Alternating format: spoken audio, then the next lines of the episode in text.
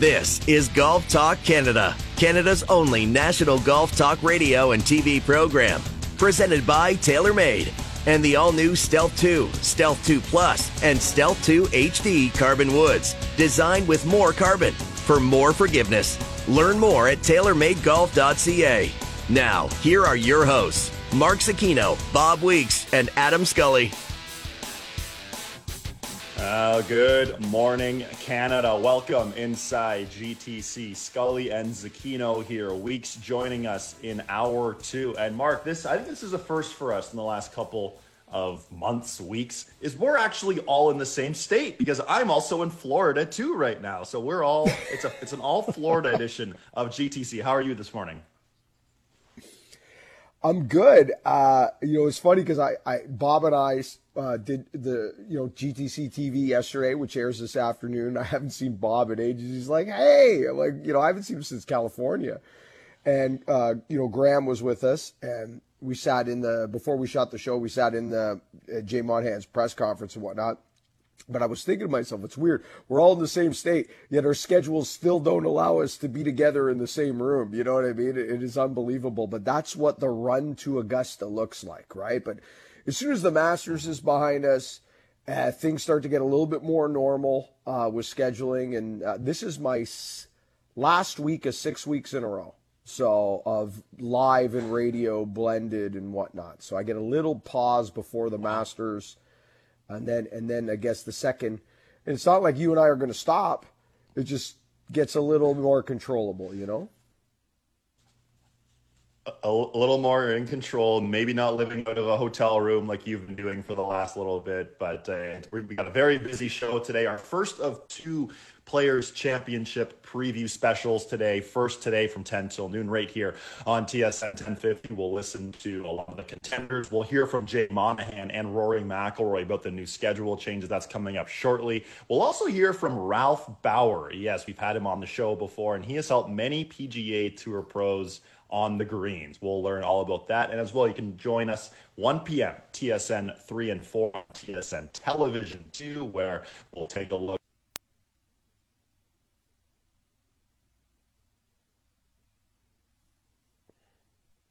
oh, Seems like we've lost Adam for a second there. We'll wait for Adam to reconnect. We're having a, a few connectivity issues there. Adam, are you back? I'm getting thumbs up. Okay. Yes, sorry, we, we bounced out there for a second. I'm not sure what happened there, but we are back. Uh, like I was saying before, bouncing out there briefly, 20 weeks of TaylorMade. We have a big announcement uh, coming up at the end of our television special. Stay tuned, and you'll have.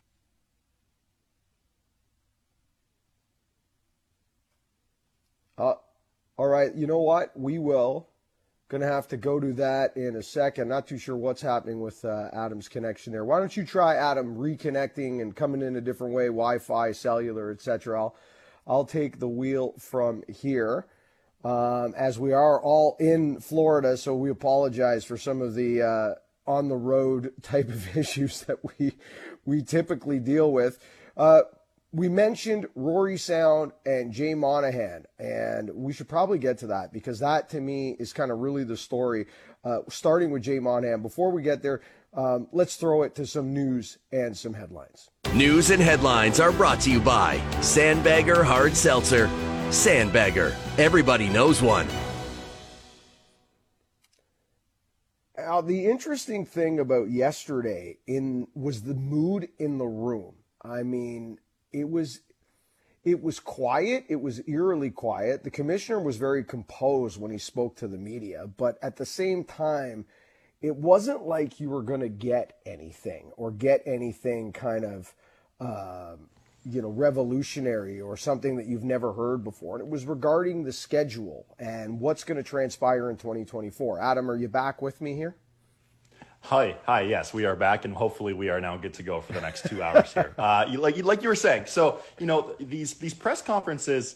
So I guess Commissioner Jay Monahan, uh, it's a Tuesday thing of Players Week, where I mean, we mm-hmm. think back, marked three years ago when COVID hit, and Jay Monahan was speaking every day of, on how how things were going to change, how that Thursday where there were going to be no fans, and then the world shut down, and that was the end of that. But mm-hmm. this time around a lot going on with uh, with the PGA Tour, with everything, with that meeting back in Delaware, back last summer, of course, with Live Golf and how things keep evolving and keep changing. And during our Wednesday show last week, some news did break about reported schedule changes now becoming official. So before we discuss our perspective on what we learned yesterday, hear Commissioner Jay Monahan on some of these new schedule changes. I want to spend some time framing our 2024 and beyond approach, which we unveiled to our membership last week after much thought and discussion, and ultimately, unanimous approval from our board. I know you'll have questions on the details, but at the heart of the changes announced is our effort to present the best possible PGA Tour to our fans and provide maximum benefits for every PGA Tour member across the board. We've looked at all possible competitive models, and it was evident and perhaps obvious that whatever we do differently, we must showcase our top performers competing against one another more often. This is what fans want, and this is what fans have been asking for. Here's a data point. Consider the last five years on the PGA Tour. What percentage of the top 10, top 20, top 30 players in the world compete on average against one another at a major championship? The answer more than 95%. What about those same top players competing together at the remaining PGA Tour events? Answer less than 40%.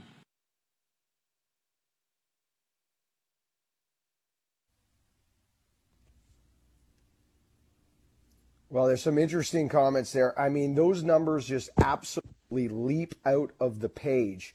And when you think about those numbers, 40%, less than 40% of the time, the best players in the world get together outside of the four majors and the Players' Championship. In other words, your week in, week out PGA Tour event has a field that comprises basically uh, of I don't want to call it the, the second tier of the PGA Tour because that would be insulting. These are still the best players in the world. That's not what I'm trying to say. But in other words, could you imagine having any other sport? Could you imagine the NBA or the NFL or the NHL playing games? Can you imagine NFL Sunday, Adam, playing games on an NFL Sunday where, you know, 60% of the games, you know, are not using their starters? For example. I mean, no other sport would go down this path. Now, okay, the the the the, the naysayers, Scully, are going to say, hold on, you guys are becoming live golf. You guys are talking about no cuts, 70 player fields, 78 player fields, is that. The one thing in the room yesterday that Jay Monahan kept going to, and this is what he stressed on uh, more so than, than anything he said, You can play your way into this, and you can play your way out of this. So there is a graduating process here. There is a way that if you play at a non designated event the week before, you can play your way in. Um, so, in other words, if you're you know one of the best players in the world and you don't continue to play well, eventually you're not going to be able to get in these anymore. And if you are, we use the Nick Taylor exa- example from the WM Phoenix Open that was that performance that Nick had at the WM, which was you know a second place to Scotty Scheffler and beating Jon Rahm on a Sunday. That performance would have gotten Nick into the following week's designated event. So there's still a graduating system. There's still an in and out. And that's the real difference. And that's what Jay Monahan was saying. Say, hey, we're still 72 holes, and you can still play your way in, and you can still play your way out. Uh, and I think that's the big difference. Yeah, and I, I think too, Mark, that this is really, uh, you know, sort of replacing the WGCs that we had for all those years, where many of them were non-cut events. Now, I, I still, I'm still not fully on board with, with this no cut. I mean, some people online were talking about, you know, make it a 35 person cut, and that just seems kind of hokey pokey, a little weird. No, so I, I, am curious where it goes, but like you said too, you can play in these. You can play your way into these events. You can be a Chris Kirk who won a couple of weeks ago. You can be a Kurt Kitayama right, who right. wins for the first time on the PGA Tour, wins three point six million dollars, wins all these FedEx Cup points. You know, Mark, the winner this week gets four point five million dollars. You know, like uh, the top five players this week on the leaderboard will win over a million dollars. So there's tons of money at stake here, and I mean, there there are two for some of these designated events room for sponsors exemptions. So, i.e., let's say Tiger Woods is a little healthier next year and mm-hmm. wants to play in an event. I, this would be a spot for him, correct? You know what I find so confusing about this, though, Adam, is some things that I'm scratching my head on is why why did they get rid of the WGC series. The WG series has been a branded series for 20 years. Tiger Woods has basically has if you just take Tiger Woods WGC career and get rid of every other win he's ever had, Tiger Woods is in the Hall of Fame on his WGC wins alone. You know, that's like Gretzky stats. If, if Gretzky only took his assists and got rid of his goals, he'd still be the all time leading uh, point getter in, in, NHL history just on assists alone. Will Tiger be in the Hall of Fame on just WGC wins? And it had a great lineage and a great history of WGC. And I'm wondering, why didn't they just Re, especially with the Dell match play, which is the last standing WGC event, now being removed from the schedule for 2024, not going to be a part. Why didn't they just rebrand and refresh the WGC uh, series and just go, you know, WGC Genesis, WGC Arnold Palmer Invitational. I mean, I, that was confused. That's a little confusing to me. Um, and to your point, not everybody's on board with this, but the one thing Jay said uh, that kept repeating, not just the two, I would say the two things he hammered home were you play your way in, you play your way out. So there is mobility and graduating and, and getting kicked out. The other thing he said is, hey, how many years did it take us to get the FedEx Cup right? We listen to players, we listen to fans, we listen to sponsors, we listen to TV uh, partners. He said this is the same thing. We might not nail this right out of the gates. The intent is to provide a better product for the PGA Tour fan so that Jon Rahm plays Rory McIlroy, plays Scotty Scheffler, plays Viktor Hovland, yada yada, more often. That's the goal. So just because we're starting with this in 2024 doesn't mean we're not going to continue to listen and continue to you know, evolve. And if we decide that we need more than right now, it looks like if you've got a 70 player field, that about 20 of those spots in a 70 player field is going to have mobility. So 20 of those spots are kind of obtainable in different ways other than being locked in in that top 50. So showing that mobility of in and out. After a year, if they decide, hey, that needs to be 30, just like this year, we've gone FedEx Cup from 100 down to 70, you know, or 125. To, I mean, it's a living, breathing thing. They'll adjust. We'll see where it goes. I, I understand the spirit of it. So.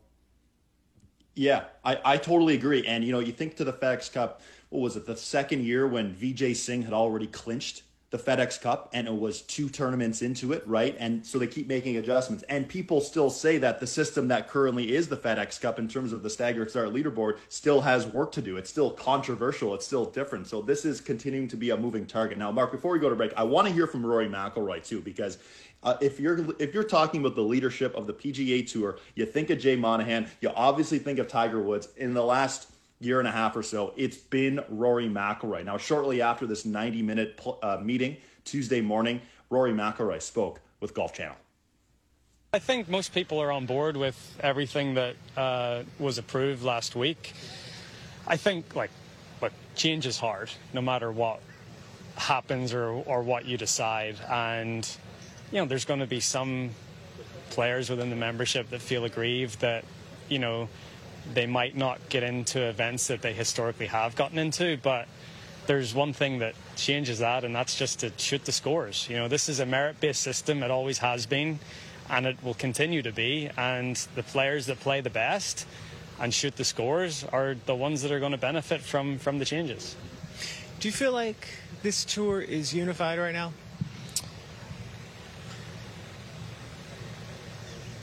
So what I would say is I would say no. I would say that there's some players that are angry about the changes that are happening, But if they were to try to remove themselves from the situation and just see the PGA Tour as a whole and think about what we can do to serve our fans better, our media partners better, our sponsors better, so that we can grow the entire revenue of the PGA Tour so it benefits absolutely everyone, um, you know, they could see that, that this is the best way forward for the PGA Tour. And again, you know, the majority, the vast majority, 99% of the players are not involved in these meetings. They don't see the slides and the data that we're showing. We don't, they don't know the conversations that are being had with media partners or with sponsors. Um, so, you know, they, they base their opinions on limited information. And look, it's hard. Everyone has an opinion, and, and, and that's fine and that's fair. But I think everyone should trust that the people in charge, and I'm not one of them. Like I'm just, you know, I'm on the board and I sit on the board and I, I give my view. But the people that are in charge and the ones that actually make the decisions, they're very competent people and they know what they're doing.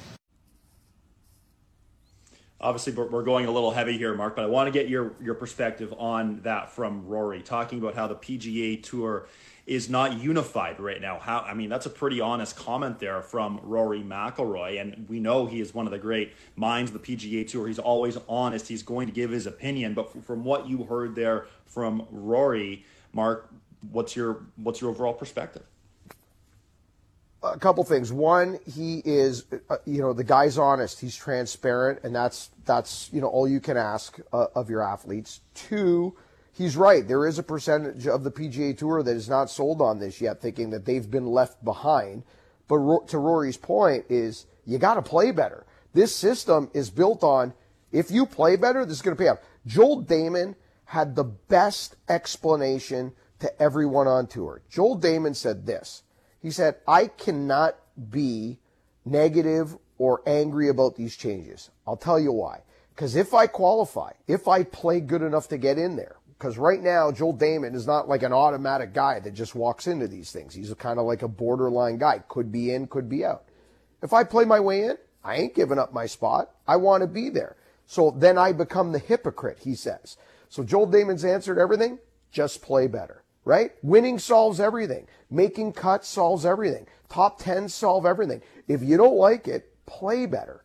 It's not a locked in invitational. This is not live golf, right? This is not a live series thing. This is you got your way in, you got your way out, and that's the point. Now, again, is it top weighted to stars? Yes, because the PGA Tour is driven by stars. That's the reality of the situation and, and every sport is driven by stars. You, you, think of the NHL, they want to promote and talk about your Connor McDavid, Sidney Crosby, Auston Matthews, et cetera, et cetera. Same thing with all sports. So this is obviously a moving target. We we love the perspective from Rory McIlroy, how honest he is, and and Jay Monahan too. He spoke for over an hour on Tuesday about these changes, about what could be coming for the PGA Tour. But Mark, there's still a, a, big golf tournament happening this week. So for the next 90 minutes or so, we're going to preview what's to come here at TPC Sawgrass. On the other side, we'll talk about some of the favorites. This is Golf Talk Canada. This segment of GTC was presented by TaylorMade and the all new Stealth 2, Stealth 2 Plus, and Stealth 2 HD Carbon Woods. Designed with more carbon for more forgiveness. This is Golf Talk Canada, presented by TaylorMade. This segment of GTC is brought to you by JPSM Golf, offering Canada's largest selection of electric golf trolleys. Good for your score, good for your health. Visit jpsmgolf.com to find a trolley that fits your game. JPSM Golf, Canada's premier electric golf trolley specialist. Welcome back inside another Wednesday edition of GTC. Adam Scully, Mark Zecchino here around the table previewing the Players Championship. And as always, we take a lot of time during these Wednesday shows to preview that week's PGA tournament from a fantasy or TSN Edge perspective. Now, this week, Rory McIlroy. As of right now, Rory McIlroy is the outright favorite barely at plus 950 on FanDuel. Scotty Scheffler, the second betting favorite, second shortest odds to win at 10 to 1. And the third favorite is Jon Rahm. Mark, Jon Rahm, third favorite? Ah, what do you think about this? Obviously based on his performance last week at Bay Hill. Uh, so obviously the handicapper is suggesting that they need to see that he that that's a one-off, that he's not, you know, maybe the slump or the the continued poor play is going to last more than a couple rounds because let's not forget how he opened Bay Hill. He had the lead after 18 holes at Bay Hill. He came out like a madman. I think that's I told you guys last week, I said, hey, it's just a matter of time before he has a stinker. It's golf. Everybody has a stinker. The only, the only person in history that went, you know, 200 plus tournaments without a stinker is Tiger Woods. Okay. Everybody else has a stinker. And maybe that was it last week for Rahm. And we're back at it this week. Um, the interesting thing, Adam, is, you know, okay, Rory's won here. Yeah. We've seen big names win, win here. Tiger's won here twice. But historically speaking, the favorites don't do well here. Look, you've got to look further down the board in this golf tournament. If you're looking for value and, and, and you're looking for like that Kentucky Derby horse out of the eighth stall at 70 to 1 win in, in a major golf tournament, this is it. This is it. It ain't at Augusta. It, Augusta, I tell you right now, they give you six players right now, six, seven players at Augusta. All odds are those six, seven guys are going to win that golf tournament. Odds are. Now, guaranteed, no, but in a 10 year window, they're going to win 85% of those Masters in a 10 year window, eight and a half of them. Players Championship, favorites are going to win one and a half, two and a half out of 10 players. Look at C. Webb Simpson dominating victory. Where did that come from?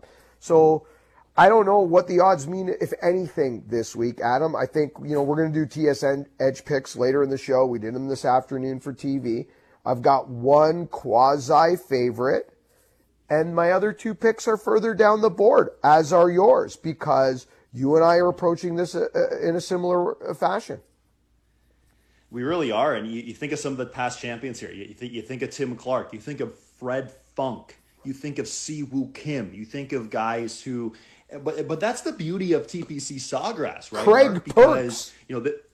Yes, so so many uh, of these guys, and this is a conversation I want to pick up on the other side, uh, talking about how the schedule. This is the third or fourth year now that we've been playing in March instead of May, so that the schedule changed. Mm-hmm. How and how, how that adjusts the golf course. But I want to hear from Jon Rahm here because you know Jon Rahm is coming off a tournament where he didn't have his best stuff clearly for the final three days after that opening 65. Let's hear from Jon Rahm during his press conference on Tuesday.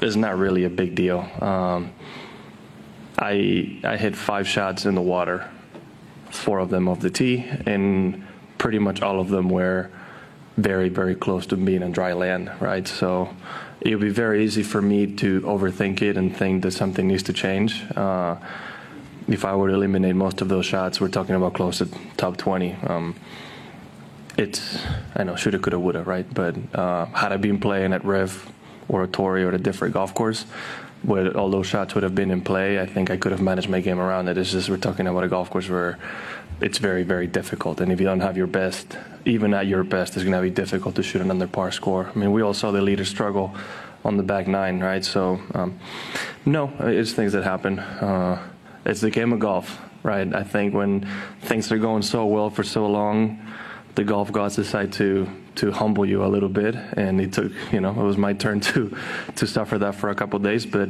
you know i came on sunday finished really strong on the last seven holes right? I played really good seven holes from 12 to 18 i was really happy about that. So uh, just keep on going. There's nothing nothing to look into really. It's it's golf and a couple bad days.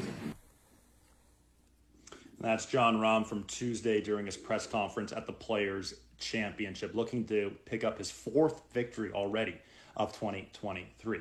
Well, on the other side, we're going to hear from more of the favorites heading in, heading into this week. We're going to hear from Rory McIlroy again, the odds-on betting favorite right now on FanDuel, as well as some other notables like Justin Thomas, Max Homa, and Xander Schauffele. This is Golf Talk Canada.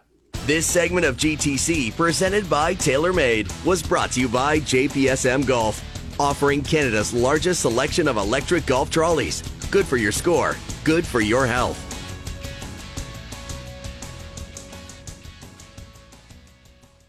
This is Golf Talk Canada, presented by TaylorMade. This segment of GTC is brought to you by WeatherTech Canada Canada's leader in automotive accessories. Visit weathertech.ca. Welcome back inside GTC. Scully and Zecchino here. We are previewing the Players' Championship. Now, we just heard from Jon Rahm, who's looking to get back in the winner's circle, oh, for the fourth time already in 2023. And we heard a lot of his comments there, Mark, in the last segment, talking about how he had some balls go into the water at Bay Hill. This is a guy who's 33rd in strokes gained off the tee so far on the PGA Tour. That seems, Mark, thus far, despite how he's been playing so, so well, that – you know, consist inconsistency off the tee has hurt him a little bit? Well, you know what's funny is we just talked about why he's not the favorite, right? And why he's like the third or fourth betting favorite in, in most uh, betting spots. And he talked about it was, you know, six or seven swings that he put balls in the water. That if he had been at Riviera or if he had been at, you know, he named a few golf courses where those balls would have been in play. Guess what? Although this is an easier golf course this week because it's overseeded compared to Bay Hill, so it's not going to be that firm brown look, this is that same type of golf course. I mean, the wide miss here gets wet. There's not a golf course on the PGA Tour on an annual basis that punishes wide tee balls more than TPC Sawgrass. Okay, that's number one. You don't even have to hit driver. You can hit two iron, hybrid, three wood, five wood all day.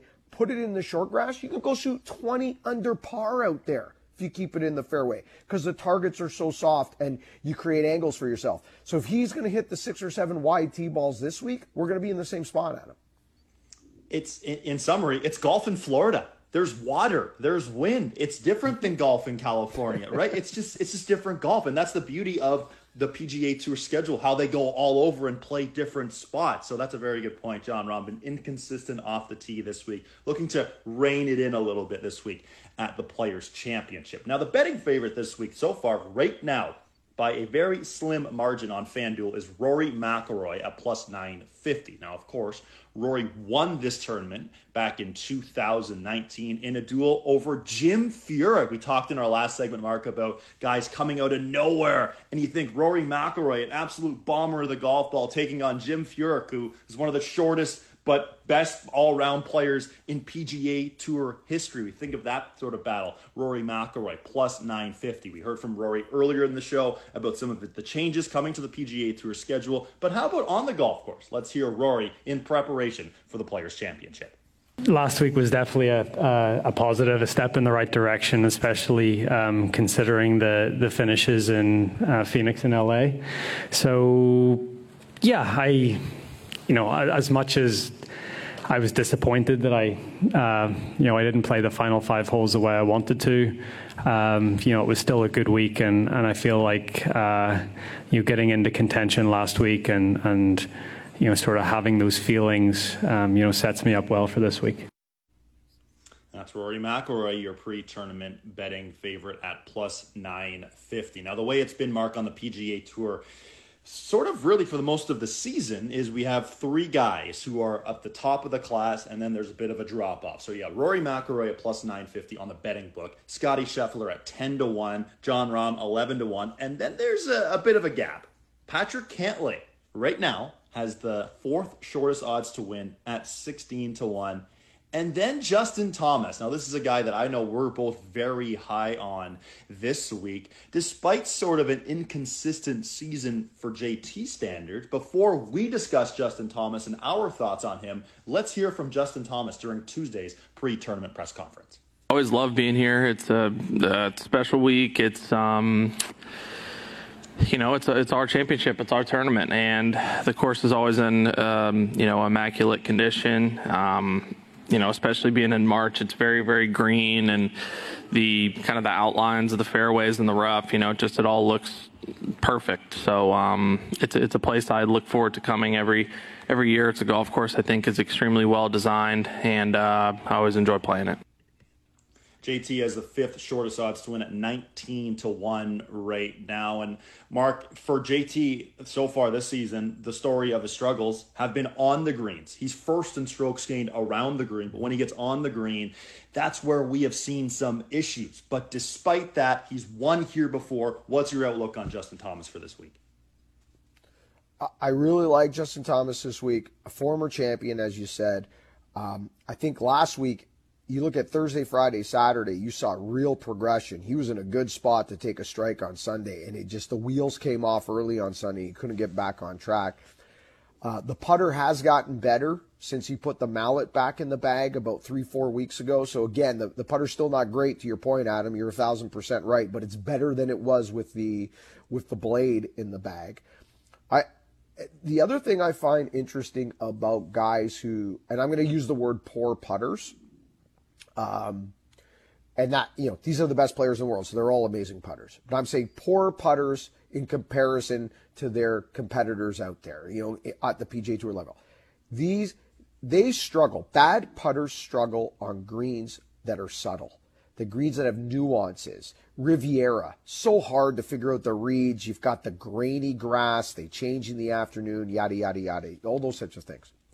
These greens at the Stadium Course of Sawgrass are absolutely perfect. There are no imperfections whatsoever. And because they're a modern day stadium golf course, the, the breaks are so obvious it slaps you in the face. You're not trying. I mean, if you can't read these greens, you you might as well be playing blindfolded, okay? Because you know modern day greens, there's there's no subtleties. This is a swamp, okay? This is all man made here. There's no natural pull to the ocean. There's no, you know, Barranca yanking it in a certain way. And they've lost greens over time and square footage has been shaved off. And now because they lost the back edge of this green, there's some pull here that the player can't see with their eye. Uh-uh. This is foot and a half outside the right edge all day long. I think a guy like Justin Thomas really does well when the break is that bloody obvious. Justin Thomas, his pre-tournament odds right now, fifth shortest of any player at 19 to 1. We'll have our TSN Edge picks coming up an hour or two, where may or maybe or maybe not, maybe two of us have picked him on our teams. Maybe we met together, maybe we didn't. Mark, I don't know. You'll have to wait and see, right? Quick question for you, Adam. You and I talked about Rahm, Rory, Scheffler being the top three in the game right now uh, and separated from the rest. And then there's a group of like six, seven, or eight that maybe Max Homa is the next best, but in that group with Xander and Cantlay and uh, out of the rest of those guys, do you not think that Justin Thomas and maybe Jordan Spieth, maybe Jordan Spieth are the most irritated that they're not in that top three of those other guys, that, that they have the fire in the belly. They might not be playing as well as Max Homa, and they might not be the next best guy. They might not have, you know, but I mean, the guys that think they should be there and they're not, I think it irritates them more than it irritates the other guys.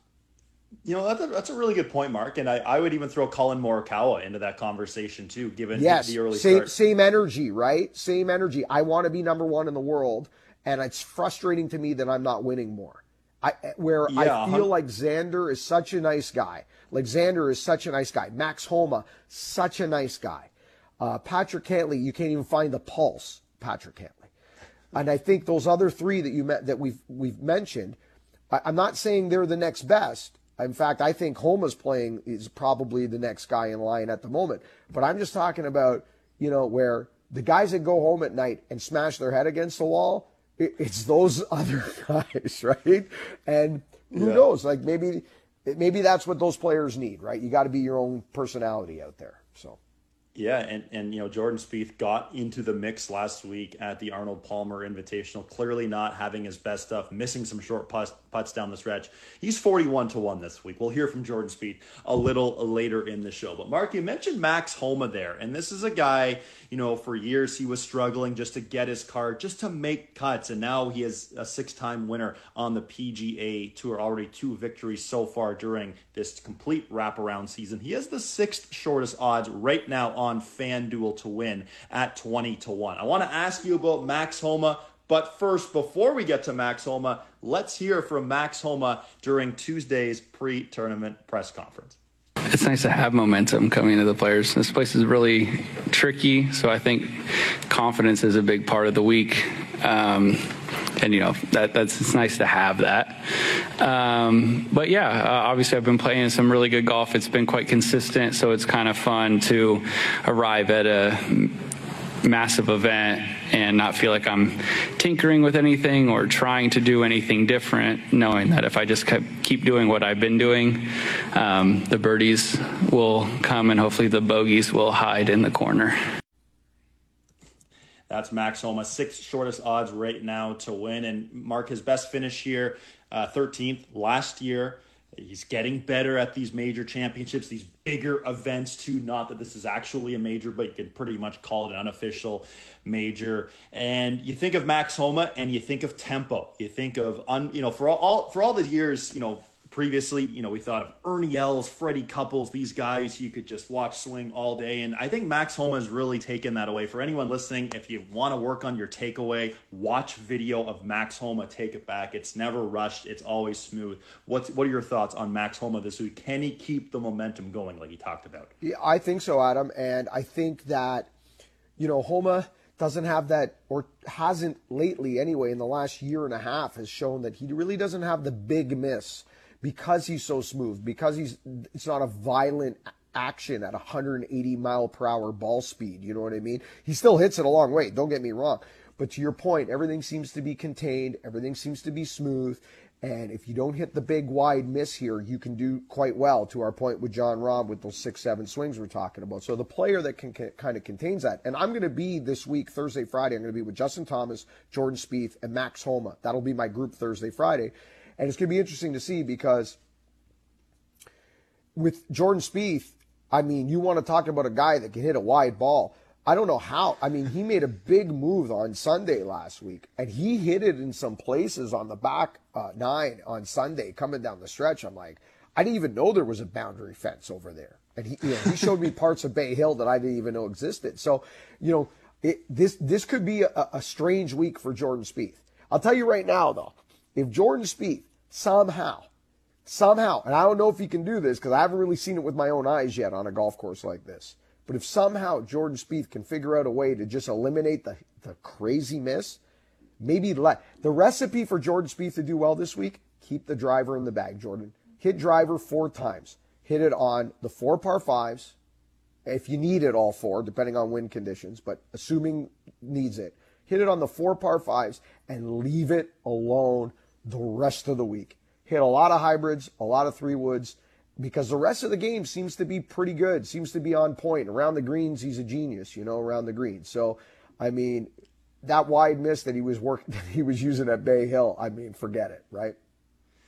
Yeah, and, and like we spoke about at length on Monday's show, show with the, the flat stick too is he going to look at the hole at one of these points? Is he not? I mean, we saw that athletic move that you know Jordan used to do when he looked at the hole. It was so unorthodox, but you think, hey, this actually does work. So you wonder which mm-hmm. Jordan Spieth is going to show up on the greens. Well, Mark, I know you're a very, very, very busy man. You're actually going to join us again in an hour two when we talk about our TSN Edge picks. We're going to pick up the conversation too about the the calendar change, how we're playing in March versus May. I want to ask you about mm-hmm. that because you've been on location for both of these tournaments, and we're also going to take a look back to last year's Players Championship. The carnage, how wild that was, how cold you were standing on the 17th hole watching guys hit six irons, seven irons, five irons because it was blowing so hard into the wind. Mark, thanks for your time for the first 45 minutes. We'll pick this up in hour two, my friend.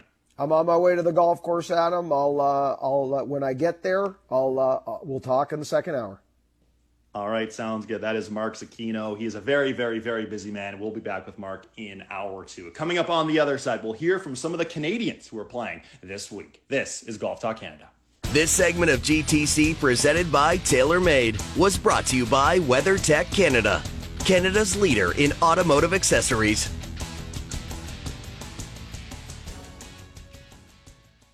This is Golf Talk Canada, presented by TaylorMade. This segment of GTC is brought to you by Play Golf Myrtle Beach, home to 80 great courses, 60 miles of sandy shores, endless dining and entertainment. Visit playgolfmyrtlebeach.com to start planning your golf trip today. Wrapping up hour one here on Golf Talk Canada. Adam Scully here in studio. We are previewing the Players' Championship, where there are six Canadians in the field, including Nick Taylor, who has had a very good season, 21st right now in the FedEx Cup standings, and he has only failed to break to, he has shot under par every round but one during weekend rounds this season on the PGA Tour. That's a big been a big reason for his success so far this season. Of course, highlighted by that runner-up finish at the WM Phoenix Open. And yesterday, Bob had a chance to speak with Nick Taylor about his outlook this week at TPC Sawgrass. All right, Nick Taylor, here we are on the range at uh, Players Championship. And where does this tournament rank in uh, in your list of uh, of big events? It's it's it's very high up there. It's uh, not that I've played all the majors in one year, so it would be easily top five. Um, you know, right behind the majors. Obviously, Canadian Open is very very important to me and a lot of Canadians, but it's such a great tournament. The vibe is different when you get here, especially. I've never seen so many guys in the range Monday, uh, yesterday preparing for it. So it's it's a really great event. It's a golf course that can be uh, scoreable, but also very punishing at the same time. So um, it's, it's it's a great golf course for this kind of event. A lot of people refer to this golf course as not really favoring any one particular style of play. Would you agree with that? Yeah, I think you just look at the list of past champions. It's it's pretty evident there. There's been number one players in the world that have won, but also people that probably nobody's really heard of unless you're a huge golf fan. So, you know, that bodes well for everybody. I think everyone has a chance when they come in. It's it's a golf course of patience, but um, knowing when to attack as well because you can definitely go on runs out here in good and bad directions. So um, it's it's a fun golf course. Speaking of uh, going on runs, the finish here, uh, 16, 17, and 18. Is there a more um, challenging finish on the PGA Tour? Man, it's hard to th- it's hard to think if there is, um, just with kind of the backdrop and the and the settings. Um, 17 when you're in the practice rounds is, is, a pretty easy hole for the most part. You know, different pin locations, different different uh, parts of the tournament. It's it's a very challenging shot and intimidating. So you know, we'll see what kind of the wind is this week. If it's pretty benign, it's you won't see a lot of balls in the water. But like you saw last year, if there's some interesting conditions, it's uh, it's a very brutal hole. So 18 is obviously one of the most tough toughest par fours in, on tour, let alone here. So it is it is tough tough finish. Uh, Nick Taylor's had a great year this year so far. You've really been playing well. Is there any particular reason why you feel that your game has been rising up so so uh, consistently? You know, I think it's just been a little more intent on certain things and being consistent um, with all parts of my game. I felt like, uh, you know, every there hasn't really been a weakness this year, which has been nice. Um, the putter has been a nice kind of consistent key to my game this year, where, you know, where my good rounds I've been hitting it nicely. I've been taking advantage of them and shooting some good, good low scores. So that's probably been the biggest key if I've looked at even just the fall portion this season to to this uh, kind of West Coast swing and, and now. So, yeah, I, I'm excited about where my game's at. I've had a rough go last Friday, but you know it wasn't anything crazy. It was just a tough golf course with a few poor shots that really got maximized. And, and now that you are sort of on this roll, the confidence level high, how does it change your outlook going forward for the rest of the season? Yeah, you know, I hope to get in all the biggest events. That's kind of why we're out here is to play in the, in the highest tournament. So I have some work to do to kind of get in, say, a tournament like the Masters, but um, I feel like I have a few, a few opportunities to get in there, and hopefully I can going forward from there, it's um, you know a lot of big events with with some majors also in the summer. Canadian Open only you know three four months away, so I'm excited about kind of the rest of the season. And Hopefully, can can make my way into the Tour Championship and beyond. All right, good luck. All right, thanks, Bob. So Nick Taylor getting ready for this week at the Players Championship. Now, before we sign off here on hour one, I want to go to Bob with Mackenzie Hughes. Of course, Mac won earlier during the fall portion of the schedule. Hasn't had the best start to 2023 so far. Pair of missed cuts, a T50, a T61 last week at Bay Hill. Let's hear from Bob with Mackenzie Hughes. All right, Mac Hughes, uh, Players Championship, one of the best fields in the game on a tough golf course. When you come here, how do you set your expectations? I mean, I, I love this golf course. I think that it's so demanding um, of every aspect of your game. So that that part to me, I, I really enjoy. Um, I've had success here, um, more so when it was in May than than now. But um, I love the golf course. I love what it asks, asks of you, and um, like I said, it's one of the best fields that we play all year. So just that alone kind of gets you up for it. But obviously, the golf course kind of kind of wins the week. It's uh, you know usually has the last laugh, but hopefully the the weather is not too crazy like it was last year, and we'll uh, we'll have a great week. How do you feel about your game as you get set to play this? You know, I feel like I've been playing some pretty nice golf the last uh, last couple of weeks, and I haven't got the result that I was hoping for, but you know, going through LA and going through Bay Hill, I felt like there was some great signs of, of good play coming. And didn't feel like I was far off from putting those weeks together where, you know, maybe they're a top 20 or the top 15 and then you kind of inch your way into contention. But um, yeah, I felt like the, the game was trending and uh, I was excited with the progress I saw those last two weeks. Is there, is there one particular part of your game that you're happy about one particular part of your game that you'd like to get a little happier about? You know, I've actually been driving it quite nice, um, so that that's been that's been quite exciting. I um, if I start driving it nicely, that's going to be um, you know a huge a huge ease on my game. Like it just takes a lot of the stress off if I put it in the fairway, and then. Uh, you know, part of my game that usually is pretty reliable and consistent is my putting, and um, I just haven't quite gotten that thing going yet. Um, you know, making those 15, 20 footers to kind of get the rounds going and, and to kind of take a round from one or two under to three, four, five under. You kind of start making those putts, but um, yeah, uh, it's close, and I feel like even the you know the putts I am hitting that aren't going in are, are good putts. So hopefully they'll start to fall this week. That was Bob with Nick Taylor. Coming up on the other side to kick off hour two, we just heard from Bob speaking with Mackenzie Hughes and Nick Taylor. Bob's going to join us here on GTC. He is currently at TPC Sawgrass. We'll have a full preview. We'll talk about the Canadians. We'll talk about Jay Monahan's comments. We'll talk about Rory McIlroy's comments too. Also coming up in hour two, we'll hear from swing coach and overall coach Ralph Bauer about how he has helped many PGA Tour players on the greens so far this season. All that and more coming up in hour two right here on Golf Talk Canada. This segment of GTC, presented by TaylorMade, was brought to you by Play Golf Myrtle Beach, the golf capital of the world. Thank you for listening to Hour 1 of GTC. Don't forget to follow us on Twitter and Instagram at Golf Talk Canada. For show archives, podcasts, and all things GTC, visit golftalkcanada.com. And don't miss Golf Talk Canada Television weekly on the TSN Television Network.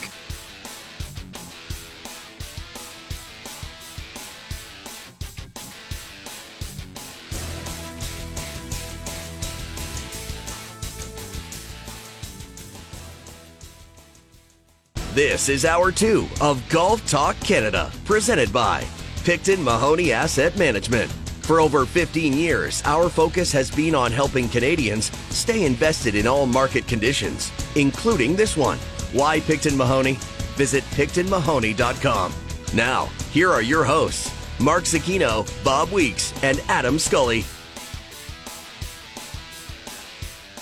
Welcome back inside Golf Talk Canada. Adam Scully here. We are previewing the Players' Championship, which gets underway on Thursday. It is the unofficial fifth major on the PGA Tour calendar, and it's always a great event. There's always a, a wide variety of players who can go on and win. We spoke about in hour one. Obviously, Tiger Woods has won here twice, but so many other you know players who you might not know as well. You think of Fred Funk, you think of Craig Perks, you think of Siwoo Kim, so many other players who've gone on and win. Webb Simpson, another one of those players who has won the Players Championship as well. So it, it's one of those golf courses too where because of the new schedule date change too, how this is another year where they're playing in March. There were many, many, many years where they played in May before earlier playing in March, and to have so many guys who are able to get in the mix, that's what that's what makes this tournament one of the great tournaments on the PGA Tour. They always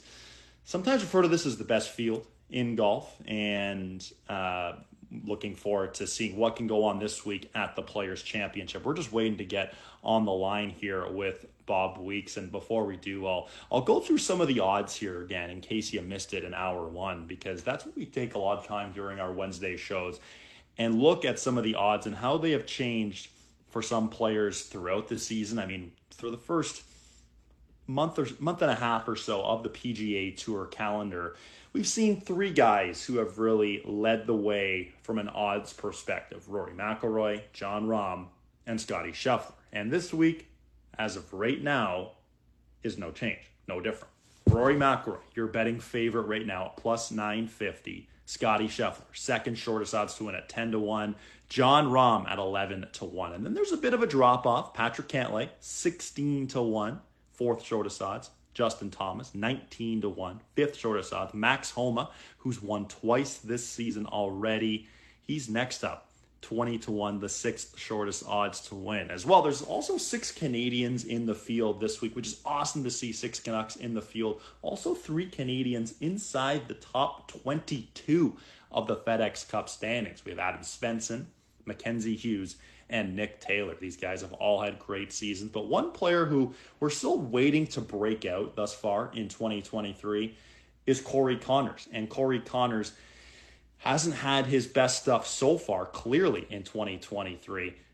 But this week, he has the shortest odds of any Canadian to win by a long shot 55 to 1 for Corey Conners, plus 220 for a top 20 finish. Adam Hadwin, 120 to 1. He has the second shortest odds of any Canadian. He's plus 350 for a top 20. And then it really drops off. And that's where there is some value here. Because at 220 to 1, we have Nick Taylor, who was coming in with some great form with the WM Phoenix Open runner up a couple of weeks ago. And then we have Adam Svensson, also at 220 to 1. So both of these guys have very long shot odds to win, but there's a lot of value there because they're coming in with good form. Now, obviously, this is a very busy field. Um, but, you know, it's one of those things where we'll have to see uh, which Canadian can get in the mix. Now, I, I understand uh, we're, we're, doing a bit of gymnastics here that Bob Weeks is a little busy right now, but Graham DeLaet is available. And is Graham DeLaet on the line, Chris? Or, or Graham DeLaet is on the line. Graham, hello, Graham. Yeah. How are you? Welcome uh, back to Golf Talk Canada, my friend. I'm great. Yeah, thanks for having me on. Yeah, Bobby Weeks. He's a very busy man here at the Players Championship, as you guys all know. He's the voice of Canadian golf. So we just gotta we'll cut him a break here. I'll take over for one little segment for him. Yeah, I love that. Okay, so was was Bob up at 5 a.m. doing doing some wind sprints too? Like I, I know that that's his usual Wednesday routine before going to the course is getting some push ups in and do, doing uh, wind sprints up the hills. Was he doing that? We're, uh, we're staying right on the beach here in Jacksonville. He did so some runs up and down the beach and some, his little squats and push ups. You know his little regimen, so he's feeling good. I, I do. Yeah, yeah. Well, that's uh, that's Bob for you. But Graham, so happy to have you back on the show. We haven't had you on GTC here since uh, last summer during uh, you know when LIV Golf was really taking off, and now we're seeing some other schedule changes on the PGA Tour. Most notably, what really went down yesterday with uh, Jay Monahan, Commissioner, his press conference talking about these designated events uh, with, with no cuts and the purse going through the roof, limited fields. From what you heard from Jay Monahan, and overall, what's your perspective as a as a former player? looking at this schedule? Yeah, I think from a player's perspective, like we said on uh, Sports Center last night, I think there's kind of three ways to look at it. If you're one of the guys on the outside looking in, you probably don't love it. Um, there is a way, obviously, for everybody to play their way um, into those fields based on you know recent play, and you know they always say you know good golf will take care of itself. And then obviously the top players are going to love it. I mean, it's it's eight more events a year where it's guaranteed money uh, huge purses, FedEx Cup points. And then uh, I had a good chat with Joel Dahmen actually on the practice facility yesterday, and he's like, "Hey, listen, man," he's like, "I can't be one of those guys who complain about it because if I play happen to play decent enough and get into those events, I'm going to sound like a hypocrite because I was the guy that was complaining about it earlier." So I think in general, um, it's a good thing for all the players. Obviously, uh, you know, such big purses. It's it's just it's crazy. It, it, really is. And, you know, a, a, lot of people, maybe from the outset, looked at this new proposed schedule for 2024 for these eight events, saw limited field, saw no cut, and perhaps tried to connect the dots and saying, hmm, you know, we're seeing something similar uh, with another tour with LIV. Oh, for you, for you, GD, what, what are your thoughts on the no cut uh, involvement with these events? I think it is a, a little bit reactionary and, you know, very similar to what they're doing here, but it's also what they were doing with the World Golf events over the past, you know, couple decades or however long those uh, lasted for. And um, you want all your top players around, and all the sponsors want the top players around for four days. They don't want to see them gone after two, but it kind of takes a little bit. Like I mean, we saw Nick Taylor obviously play so great at uh, the Waste Management Phoenix Open, went toe to toe with the big dogs on the back nine on Sunday and hung with them. And those storylines I think you're going to see a little bit less of because of um, this new setup. But from uh, you know a business standpoint for the PGA Tour, it probably does make the most sense. Yeah, I'm, I'm so curious how this uh, keeps going. And like you said, players can certainly play their way in. We're in conversation with Canadian Graham DeLaet, former PGA Tour player, now TSN golf analyst. And you mentioned Nick Taylor there, Graham, and there are six Canadians in the field this week Corey Conners, Adam Hadwin, Nick Taylor, Adam Svensson, Taylor Pendrith, Mackenzie Hughes. Of the six Canucks, who do you have your eye on this week at TPC Sawgrass? Yeah, Nick's obviously playing some nice golf and pretty steady and consistent uh, this year. Uh, you know, Corey showed some signs last week on a tough Bay Hill that I wouldn't say it's similar to this, but uh, he, he mentioned to me earlier today he just likes to be down in Florida. That West Coast swing isn't really his favorite. So uh, just go, based on most recent play, I, I think I like Corey Conners' chances here. But uh, you know, this golf course, as they kind of always say, it doesn't really favor any one particular type of player. I know that uh, th- these greens already. We are out watching a little bit of shots, a few shots this morning. They already got a little bit of spring to them. They have the sub air here, so they can kind of control the firmness as much as they want. So, how if the PGA Tour wants us to play difficult, they can firm up these greens. It's it's pretty soft everywhere else. Um, that's kind of like the March players now. Back when I was playing, it was in May, and it was everything was kind of firmer and faster. But that couple extra months um, it's just everything is just a lot more lush around here right now. So premiums on fairways, and then it's just hard to hit the greens from the rough when the greens are firm because you just can't control the spin. And these greens are tough. Uh, second shot, uh, you know, approach shots into these greens are, are pretty difficult. And perhaps some of the most difficult shots you'll see at TPC Sawgrass are, you know, during that final stretch. You have the 16th hole up risk reward par five with a challenging green runoff area uh, off the the left side, a bit of a swale there too. Then of course you have 17 and 18. And I know Bob did a little video essay for for Sports Center for Golf Talk Canada on this stretch. But when you were playing, uh, when did you first start thinking about the 17th hole when you were still a player uh, in this tournament, Grant? honestly, man, it's so awesome when you get about a third to half of the way up 16 and the um, the pond on the right starts to kind of open up, and now they have that the camera with the cable that you see flying back and forth like you do they do on like NFL broadcasts. And as you keep walking, you kind of take a look and you see the green and you see the massive crowds and the butterflies kind of get going about then when you're making your walk to 16 green. And then even from 16 green to 17 tee box is a fun walk too. There's all kinds of people sitting on the hill, and everyone's kind of cheering for you. And you're it, it seems like a really really long, daunting walk. and you're checking out the green. Usually when you get up there, the other group's still on there, so you have extra time to think, which uh, isn't always the greatest thing. But uh, it's such a unique stretch in our game, and uh, it's it's pretty pure. And looking at your finishes here, 26th was your best finish here back in uh, back in 2013. So so kudos to you for for that, of course. Now uh, before we uh, let you go here, Graham, uh, we spend a lot of time during this Wednesday show always looking at um, the odds, fantasy, that sort of perspective. Is are there some guys you know maybe outside of the big three we'll call them of Rory, Scheffler, and Rahm? Are there guys outside that who you're thinking, hey, you know this might be their week to get another victory? I think it's bizarre that Justin Thomas isn't being talked about a little bit more than he is. I mean, he's a past champ. He's a two-time major champ, fresh off one last year.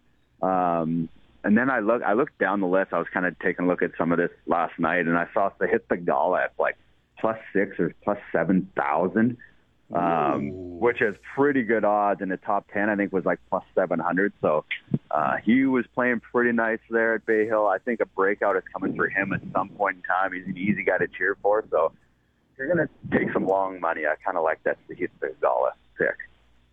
Okay, and that's another guy looking for that first PGA Tour victory. Came up close a number of times early on his career. This could be the week for Sahith Theegala. Well, Graham, thanks so much for joining us on extremely late notice. Send my best to Bob. Send my best to Jamie Rydell, producer extraordinaire, and Ryan Vardy, the camera operator down there too. We'll see you later today on Sports Center and throughout the week too. Thanks for joining us, man.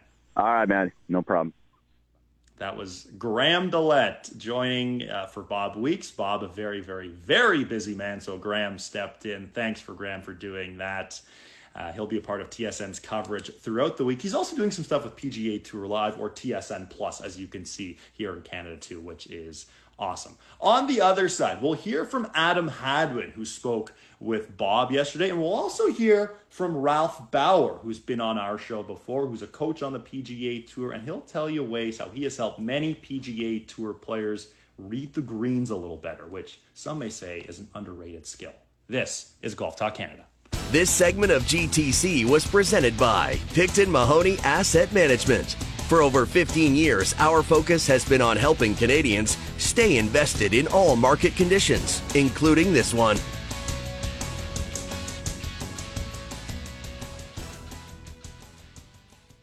This is Golf Talk Canada, presented by Picton Mahoney Asset Management.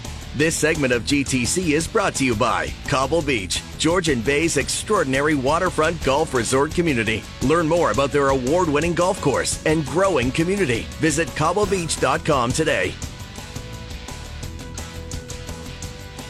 Welcome back inside Golf Talk Canada. Adam Scully here in studio. Mark Zecchino will be back in our next segment where we will give our TSN Edge picks for this week. Well, there's six Canadians in the field at the Players Championship, including Adam Hadwin, who already has three top tens on the season, and his odds this week he has the second shortest of any Canadian right now at 120 to one. And yesterday, he had a chance to go one on one with our own Bob Weeks. All right, Adam, uh, back at the Players' Championship, one of the uh, toughest tests of the year. Do you like coming here? Can you have fun on a course that's this tough? Yeah, absolutely. Um, there's a lot of risk reward around this golf golf course. Um, a lot of uh, a lot of golf shots that, uh, if you execute properly, you have good looks uh, for eagles and. Uh, and birdies, and, and you can fly up the leaderboard here in a, in a hurry. Um, but also, if you don't execute, um, you know you're going to be scrambling. And uh, I think it, it what makes it a, a, great golf course. I think you have to have uh, your entire repertoire this week, um, and obviously, you know, one of the best fields in golf. For you right now, where is your game at? Uh, you've had a pretty, I would say, more consistent year than you've had in the past, but you happy with where, where things are? Yeah, I am. Um, I'm obviously disappointed cut Bay Hill. Thought I had a really good chance. Uh, despite a tough Thursday, a really good chance to make the cut on Friday. I played some really good golf. It just, you know, one shot short, didn't get it done. So, uh, but yeah, I think my game is starting to trend back into the direction that I would like it to. Um, and uh, I'm very, uh, I've got a very positive outlook, let's say, on this week. Um, I think things are set. I think, you know, I've, I've, played well here in the past, played well here last year, so good, good feelings about that. And like I said, I, I like the way the course sets up. Um, as far as shaping shots and, and all that, and, and knowing that uh, you know you can take it take advantage of some spots when need to. Uh, we've talked ad nauseum about your swing changes, about all the work you've put in. We've talked about the fact that that's all behind you now. You're confident. Is, is there the trust factor now in your golf game? Is that is that where it needs to be? Uh, it's still that's probably still the work in progress that we're still working on. Um, you always fall back into the tendencies, and and when that happens, you know the new and the old kind of blend together sometimes, um, especially under the gun. That kind of becomes the tough part, and um, I know what I'm doing, and, and I know what I need to do. Um, the the tougher part is sometimes is executing it on the golf course or making adjustments on the golf course even, and um, I'm still working through some of that, but we're getting closer. All right, good luck this week. Thanks, Bob. Now, Hadwin mentioned that good finish last year, top ten last year's Players Championship, of course, which ended on a Monday because of all the wild weather that went on during last year's players. We'll chat about that with Mark Zecchino as well coming up on the other side. But next up here, Ralph Bauer had a chance to join Mark and Bob. Now, this interview will also air on our television special for our Players Championship preview show, the second leg of our doubleheader, 1 p.m., TSN 3 and 4. Now, Ralph is the director of instruction at Hamilton Golf and Country Club, and he also started the Tour Read Golf app, which is an app you can download on your iPhone to help you read greens better. Now, many people think, how do I become a better putter? And generally speaking, reading greens doesn't come to mind. It's more of a technical thing, maybe a mental thing. Maybe they they go out and read some sort of book trying to figure it out. But if you're not if you're not reading the greens right, you're not going to make the putts Flat, simple. And Ralph has helped many PGA Tour players with this using the app. And here is Ralph in conversation with Mark and Bob. And now, our special guest, friend of Golf Talk Canada, PGA Tour coach, Ralph Bauer. Ralph, thanks so much for taking the time to do this with Bob and I and jumping in. Um, let's start with a topic that Bob and I have been kind of talking about for months now, and it's a narrative that is building annually on the PGA Tour. And you've had a chance to work with most of our team Canada. I mean, it's as strong as it's ever been.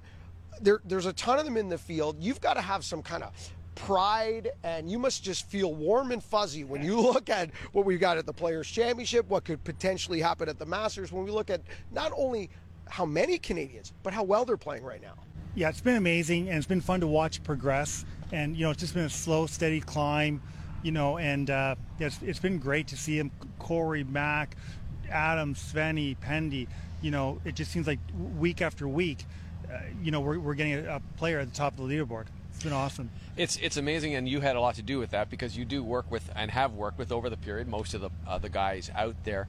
What's is there anything common amongst those guys? Do they push each other? Is there something that's driving them as a group to perform better? You know, I'm not sure about that, but they definitely have common traits among them. Uh, by and large, they're, they're fairly boring people, right? and uh, you know, they they have figured out what works for them, and they stick to that game plan, and, and they keep progressing that way they, they, they don't seem like a group that's trying to jump at you know clutch at straws or, or try you know magic potions or anything like that they just keep working hard and uh, small incremental improvements and, and, keep going that way. That, that's a great segue because I, I, wanted to ask you. Obviously, in a few weeks, we're all going to be at Augusta uh, at the Masters, and you see guys make equipment tweaks, maybe spend a little bit more time on their short game around the greens, etc. This week, the story is always that the Players Championship, TPC Sawgrass, it doesn't favor anyone. It just identifies a player that puts it together, kind of checks more boxes for four days. So, that being said, how do these guys approach this week? What are they working on when there's not a clear cut path to say, if I do this, fill in the blank, better than anybody else in the field, I can win this week? That formula is almost hard to figure out here. That's a good point. Uh, very well rounded golf course you, you know you, you need to check all the boxes and, and make sure everything's good. I, I, was just talking with Adam on the putting green, Hadwin on the putting green, and he said that you know this could be like the new Masters where they the course is soft, you know, but they've got the sub air. You know, Wednesday night they turn that on. You could get a very different golf course. I've always felt like majors, you just need to be prepared. You can't really prepare for the golf course because it can change so dramatically. You just got to be prepared for anything. And once you get out there, just realize you know you put the hard work in and, and just take, take the course as it lays. One of the things I know that you're working on, we're going to get into your app in just a second, but I know you're helping a lot of players with how to read greens. Uh, can you help Mark and I? Like, like, but what, what what is the most common trait that you see with people having who are struggling or maybe not consistent with reading greens? So most people underread putts for right to lefter, particularly left to righters. So they'll underread that putt, they'll miss it on the low side, and they'll blame their stroke. It's good for putter sales, you know what I mean? Because they also blame their putter. But boy, if we can get people to, to read greens better, that's going to be that's the real game changer for helping them to, to make more putts and to eliminate some frustration. It, it's one thing to read the green incorrectly. It's, it's, it's more important, I feel like, to, to recognize you did that, and that could be the problem why you missed some putts, as opposed to constantly blaming your stroke. All right, before we let you go, then let's jump into it, Ralph, because it is the Tour Read Green Reading app. It's available for all smartphones, whether you're a Samsung, an iPhone, yada, yada. I mean, there's dozens of PGA Tour pros using this. Um, give us some of the stats because some of it's mind boggling. I mean, the guys using this are, fi- are finding instant results and I mean, if the best players in the world are becoming better green readers using this, you could just imagine what this is going to do for like a 12 handicap. Yeah, thanks. So first of all, it's only an iPhone right now, but we're. Oh, I'm sorry. I'm sorry. I'm working, I'm working on the technology yeah, still. Yeah. But uh, no, it's only an iPhone right now. But when I tested PGA Tour players on a left to right putt, they were only able to recognize 70% of the break. Wow. So if, if it was a 10 inch break, they could recognize it at seven inches. Right, right to left putt uh, fifteen percent. We're talking for a right-handed golfer. Yeah, for a right-handed golfer. So, so uh, putts that break into you versus putts that break away from you. Yeah, and I've got a bunch of theories on, on why they can read right to lefters a little bit better. First of all, most of us are better right to lefters. We like to practice things we're good at, so that's a maybe something that we our first. If you think about, typically, I know we're, we're we got a left, we got two lefties. Two lefties. Oh my gosh! You're sandwich sorry. here. You're in a lefty sandwich, Ralph. So, however, for most of us, the first putt we're going to hit on the go- on the putting green is going to be a putt that breaks away from us. Okay. Right. So um, we do the, more of those. We probably get better at recognizing the green or the, the break that way. But uh, yeah, it's, it's it's shocking. And if that's a tour player and they're pretty good, right? Imagine how much it's it's, it's helping the rest of us. That's it. Good luck this week. Go Thank get a go get a victory with one of your guys, okay? Maybe we're celebrating Sunday night. Ralph Bauer, check out the app. Make sure you do it. It's going to help you right away.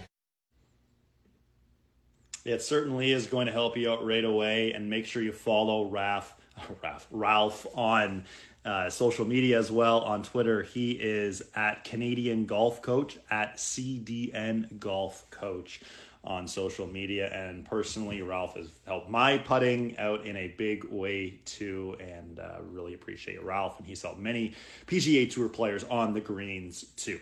On the other side, Mark Zecchino is going to come back and join us on the show. He'll either be en route to TPC Sawgrass or he'll be there already. We'll get more of a scouting report on the Players' Championship this week. This is Golf Talk Canada. This segment of GTC, presented by Picton Mahoney Asset Management, was brought to you by Cobble Beach, Georgian Bay's extraordinary waterfront golf resort community.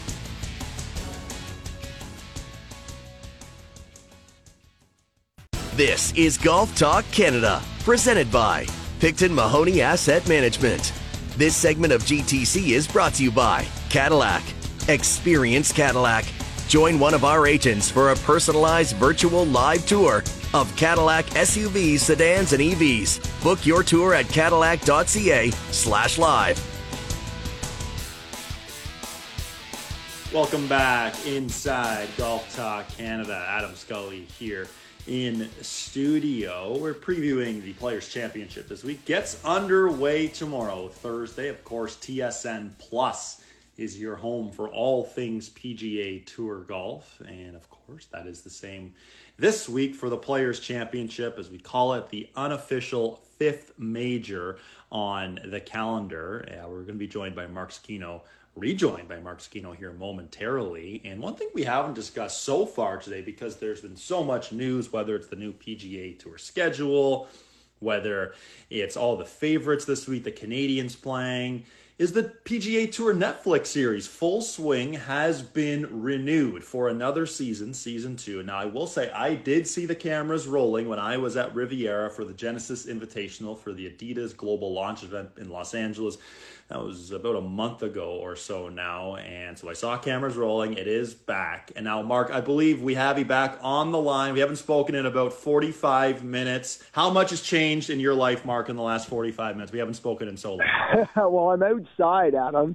and, you know, you and I were talking a little bit about teasing hour two, like the difference between May and March. And to me, the real difference between May and March is if you take a look historically at you know, carnage at 17, balls in the water years. They were all in years we played in March. Why? Because the winds can get up in March. And I'm telling you right now, the winds right now are as strong as I've seen them since I've arrived uh, up here in Ponte Vedra, uh, Ponte Vedra So if we get any kinds of winds like this, throughout the tournament, we could see those carnage years that you get in March. In May, in May, you know, it just seems to be too perfect all the time, and uh, when it's too perfect, too hot, no wind, yada yada.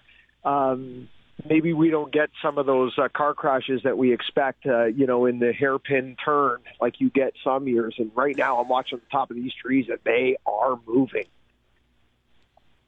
Well, okay, so we're talking about wind right now at TPC Sawgrass, and perhaps the, the windiest we have seen the course play in recent memory was last year when the final round took place on Monday. And I recall watching that coverage Saturday for, at the time, it was still the second round. And guys, as Keegan Bradley had the line that yardages didn't matter at that point. It was just how you're going to flight your golf ball. Guys are hitting six, seven irons and coming up well short on the 17th hole. And Mark, of course, you were there on location covering the tournament. I'm sure it's nice and warm where you are right now, but I, I remember seeing photos and video of you back last year, and it was cold. What are some of your fondest or not so fond recollections and memories from last year's tournament? Yeah, second worst week of the year in terms of weather and just misery was last year's Players Championship. It just rained sideways the whole week. It was just relentless. It would not stop. It was cold. Uh, the only week that was worse was Max Homa's win up at uh, TPC Potomac up at the Wells Fargo uh, in May. Of course, we were up there because the President's Cup was at Quail Hollow, so the Wells Fargo moved for a year. And usually, middle of May in DC is just perfect, perfect springtime weather. Instead, we got winter. I mean, we were teeing off up there, and you know. 42 Fahrenheit or like, you know, eight, eight degrees, six degrees Celsius in a sideways rain. It was misery. And then we get to the play, you know, the players a couple months earlier would be number two, not that much better. The good news, Adam, is although we've got some wind and although we've got some cooler temperatures blowing in, and when I say cooler temperatures, I'm saying cooler temperatures like 23 degrees cooler as opposed to 33, which it's been so hot. So the cooler temperature, temperatures blowing in are almost welcomed cooler temperatures at 23, 24. So it's a good thing. There is some moisture in the current forecast for Friday. How much? We're not sure yet. You know, we're too far out. I don't trust a forecast more than 24 hours out. So we'll take a look Thursday and see what it looks like for Friday. But right now, there is some moisture coming Friday. We don't know if it's got electricity in it.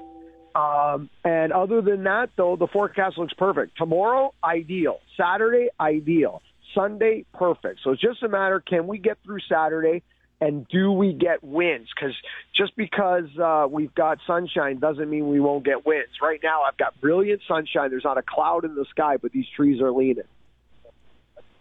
Yeah, that's right. It's getting windy, and it's going to be fun to see throughout the week at TPC Sawgrass how the conditions change, how the different, uh, how everything changes for these guys, and how players have to adjust to the wind, to the weather changing uh, as well. Now, Mark, of course, we spent a lot of time talking Canadians during our Wednesday editions of GTC. Six Canucks in the field, and Corey Conners by far has the shortest odds to win at 55 to 1. Adam Hadwin 120 to 1. Nick Taylor, Adam Svensson both at 220 to 1 to win. Taylor Pendrith 310 to 1. Mackenzie Hughes 340 to 1. But these Canadians, most of them coming in pretty good form. So of the Canadians this week, Mark, who do you have your eye on to make the biggest move at TPC Sawgrass? I think uh, Nick Taylor could play great. I think Adam Hadwin could play great. I think Adam Svensson could could play great. But my, if you're asking me for one, I'm going to go with the favorite, Corey Conners, and it's basically a "What have you done for me lately?" and a style of play. Uh, great at Bay Hill on Friday. What a performance on a brutally hard day at Bay Hill, where it was you got to be the best ball striker around here to get this done, and that's what he likes. And he proved how great a ball striker he is. And now we come here this week, and we're back to back weeks where it's not a putting contest uh, where this golf course is going to identify all aspects of play and not necessarily uh, put too much importance on one area of a player's game, like putting. Uh, you got to do everything well here to win. Uh, so I will continue with Corey Conners because I think his ball striking is on point. I think he found something last week that he's going to bring here. And again, like I said to you in hour one, I think the lack of subtlety to these putting surfaces help guys who aren't necessarily the greatest putters in the world. And this is a you know a, a stretch in the calendar where historically Corey Conners has started to play very well. You know, of course, he won the Valero Texas Open back in 2019. He has three straight top tens at the Masters, too. He played well at Bay Hill last year, had a good start to Bay Hill last week before faltering a little bit on the weekend. And, Mark, like you said, too, especially if the wind starts to pick up here, top ball striker on the PGA Tour, one of them, and Corey Conners, you'd think he would excel in these conditions, correct? Yeah, you would think. I, I, that's why that Friday, like Friday, was so hard at Bay Hill. It was carnage. So, I mean, the harder it gets in terms of ball striking difficulty, wind, rough, uh, need to hit your targets, need to flight your ball. The harder it goes that way, the better you like Corey Conners, like hands down. So, Um, I mean, a guy like Corey's probably sitting here saying, "Come on, let's turn on the fans. Let's go, right? Let's get those fans up. Let's get the wind going, and, and let's take the guys who, you know, aren't hitting it off the dime right now out of this because that's what'll happen." I spoke to Justin Rose yesterday. I did a one-on-one with Justin Rose Mm, right. and uh, for Morgan Stanley down here, and Justin said he loves it in March because he loves when the winds blow. Because the difference between the guys who are hitting it well in March versus the guys who are hitting it bad in March is could be the difference between like a 64 and a 76. Where in May the difference is the difference between a you know a 64 and a 72 that the the, the high scores or the dis- the, the, the, the dispersion uh, is much tighter on the scoreboard uh, because the misses are not as as huge because the wind is, is usually not up. So he likes it like that because he thinks it identifies the guys that are hitting it on the on the dime. There you go. And uh, now the, the time that everyone I think has been waiting for in terms of wanting our TSN Edge picks because we've had a pretty we had a really good start to the year, Mark, in terms of picking winners. And now we've had maybe a bit of a lull, some would argue. We're, we're all at three victories. Bob has a very, very slight lead in the under par over you, while I am in third. But, Mark, let's hear your TSN Edge picks this week. If you want to start with one, if you want to give all three, whatever you want to do, give us your TSN Edge picks. Yeah, I'll give I'll give you all three if you want them, Skulls. I know we're probably Perfect. pushing pushing the time here, so uh, I've I've got one kind of quasi favorite and some value play here because of what we were talking about in hour one. Just look historically at what the favorites do here, and it's not good. Uh, my lead pick's going to go Justin Thomas this week. I think Justin Thomas is on the upswing. I think he had a horrible Sunday at Bay Hill, but if you look at his trajectory from Thursday, Friday to Saturday, I think Justin Thomas is starting to find a little something. The putter certainly needs to cooperate, but like I said to you, the reads around this golf course are so obvious. There's not a lot of subtleties to these greens. I think that helps a guy like Justin Thomas. Won here before, and if the wind gets up, you know he's a guy that flights his golf ball. He can pick windows. He can hit stinger drivers. He can hit super tall irons. He can flight irons down, hit off speed pitches. So I really like a Justin Thomas around here. He's proven he can go low here before. I think he's really itching to get back in the winner's circle. So he's kind of like my favorite play this week. My value plays are two very similar guys, veterans that are showing form, that are coming into this event off a string of, of really good play uh, and kind of check all the boxes. I would say the next two picks, former champions, don't do anything better than anyone else on tour. But if you look at them statistically, it all comes down to hey, if their putter wakes up, the rest of their games are on point. Jason Day, who's been threatening, I told you last week when you picked J Day that that Adam, you're one week too early. Um, Jason Day will be on my team when we get the Sawgrass. He's there. I think he's going to get back in the winner's circle at some point this year, and I think this is the type of venue that would be perfect for Jason Day. And the other one, Rickie Fowler. Rickie Fowler again. He just if those two guys can get some comfort with the putter. In fact, if you look at all three of my picks, they do everything well. They check every box. They should do well here. They've all won at this golf course before, but they all have one flaw. They need to wake up the putter. I can't believe we're talking about that about Jason uh, about Jason Day because for five years he made absolutely everything he looked at. But the reality is, if they find their putter, and I think these types of greens and these green complexes help guys like that. I really like those three players this week. Yeah, and it's not often, Mark, where we have two of the same picks because you know there's so many great guys in the field, and and but I mean I'm still I'm all over Justin Thomas and Jason Day as well. I, I think Justin Thomas has had sort of a quiet start to the year, and, and this is where he, he breaks out for all the reasons you said too. And even think to last year's carnage at TPC Sawgrass, who was the guy moving up the leaderboard when it was the windiest? It was Justin Thomas playing all these creative sort of whether they were uh, three quarter shots or really flighting shots or stinger three woods, little low hook three woods that he hits a lot, especially when he won this tournament back in 2021 off that 18th tee when he hit this ball that probably should have went in the water, but he got away with it. Uh, Justin Thomas, I like him for that reason. Jason Day coming in four straight top tens too, and my value play another guy who's great in the wind Shane Lowry. He has back to back top 15 finishes here at TPC Sawgrass, too. And Mark as well, that hole in one during the third round on Sunday last year for the Players' Championship was quite something, too. I'll give Bob's edge picks on the other side. But before we let you go, Mark, I, I have to bring this up because we don't have many people on the show ever who have A, played TPC Sawgrass themselves, and B, shot under par at TPC Sawgrass. Why don't you tell our listeners here about when you played Sawgrass and what you shot?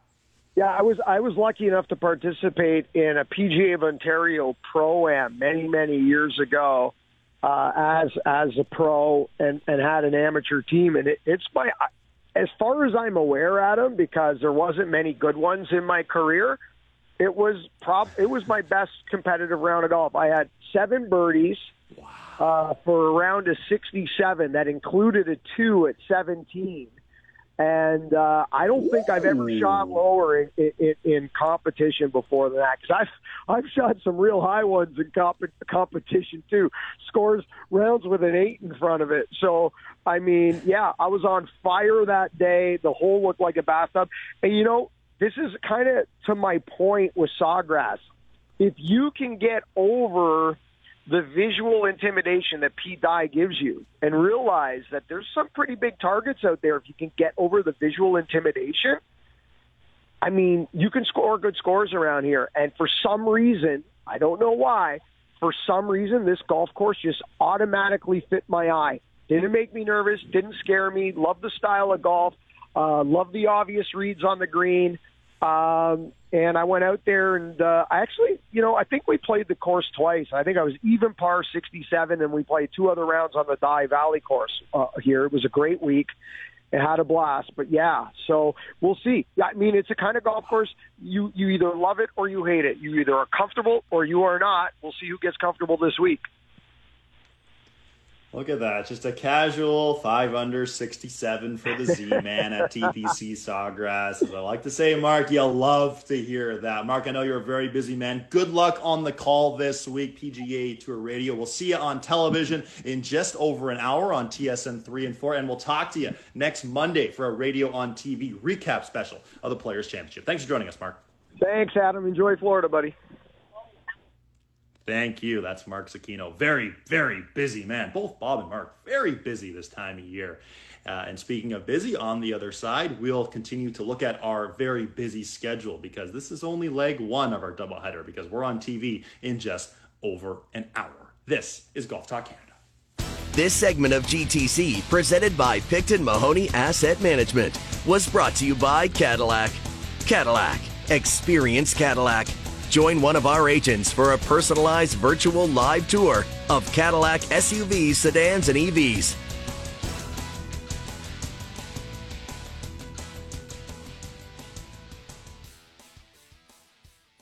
This is Golf Talk Canada, presented by Picton Mahoney Asset Management.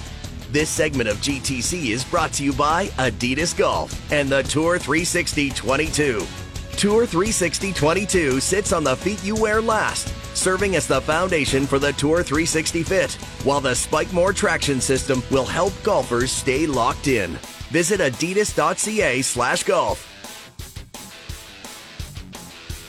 Wrapping up this edition of GTC, leg one of our double header. Join us again, 1 p.m., TSN 3 and 4, as we preview the Players' Championship. A big part of our show as well, of course, is going to be the schedule changes coming to the PGA Tour. We're going to get a lot of reaction from players on the PGA Tour, notably Rory McIlroy, Scottie Scheffler, Patrick Cantlay, Max Homa, Jason Day. Some comments that uh, you'll definitely want to hear about this new schedule change. Graham DeLaet is also going to join our show too. It's great to hear his perspective, both as currently an analyst, of course, with us here at TSN, but also as a former player. This was one of the great Canadians for a number of years on the PGA Tour, so we'll get Graham's perspective too. As well, Bob has an essay, a video essay on the closing stretch at TPC Sawgrass. Of course, it's most known for the 17th hole, the famous Island Green. But the closing stretch overall is unbelievable. You think of the 16th hole, par 5, risk reward. And then the 18th hole, water all left. You can't miss it anywhere left. And if you bail right, you can easily hit your approach shot into the water from there because the green really tucks in with the water on the left hand side. So we'll have a video essay on that. We'll have winners, weird and what, and 20 weeks of TaylorMade. We'll have much more coming up at the end of our television special and on TV and radio next week, where we'll tell you all how you can get involved this season in 20 weeks of TaylorMade. It's going to be way bigger than it was before if you thought that was possible. Well, it's been a fun one today. Thanks so much for Mark for joining us, Graham DeLaet, to all of the players. It's going to be a very fun tournament. TSN Plus, your home for all golf to watch for the PGA Tour. We are back in an hour, TSN 3 and 4 at 1 p.m. And then again to recap the Players' Championship next Monday, 10 a.m. to noon. We are radio simulcast on TV on TSN 2, where we'll take a look at this year's Players Championship. Coming up next year on TSN 1050, the Maple Leafs coming off quite an eventful road trip, but it ended with a big comeback victory over the New Jersey Devils. That's coming up next. Thanks for joining us here on GTC. And remember, the first good decision on the golf course always starts in the closet. This segment of GTC, presented by Picton Mahoney Asset Management, was brought to you by Adidas Golf and the Tour 360 22. Tour 360 22 sits on the feet you wear last, serving as the foundation for the Tour 360 fit, while the Spikemore traction system will help golfers stay locked in. Thank you for listening to GTC. Don't forget to follow us on Twitter and Instagram at Golf Talk Canada. For show archives, podcasts, and all things GTC, visit golftalkcanada.com. And don't miss Golf Talk Canada Television weekly on the TSN Television Network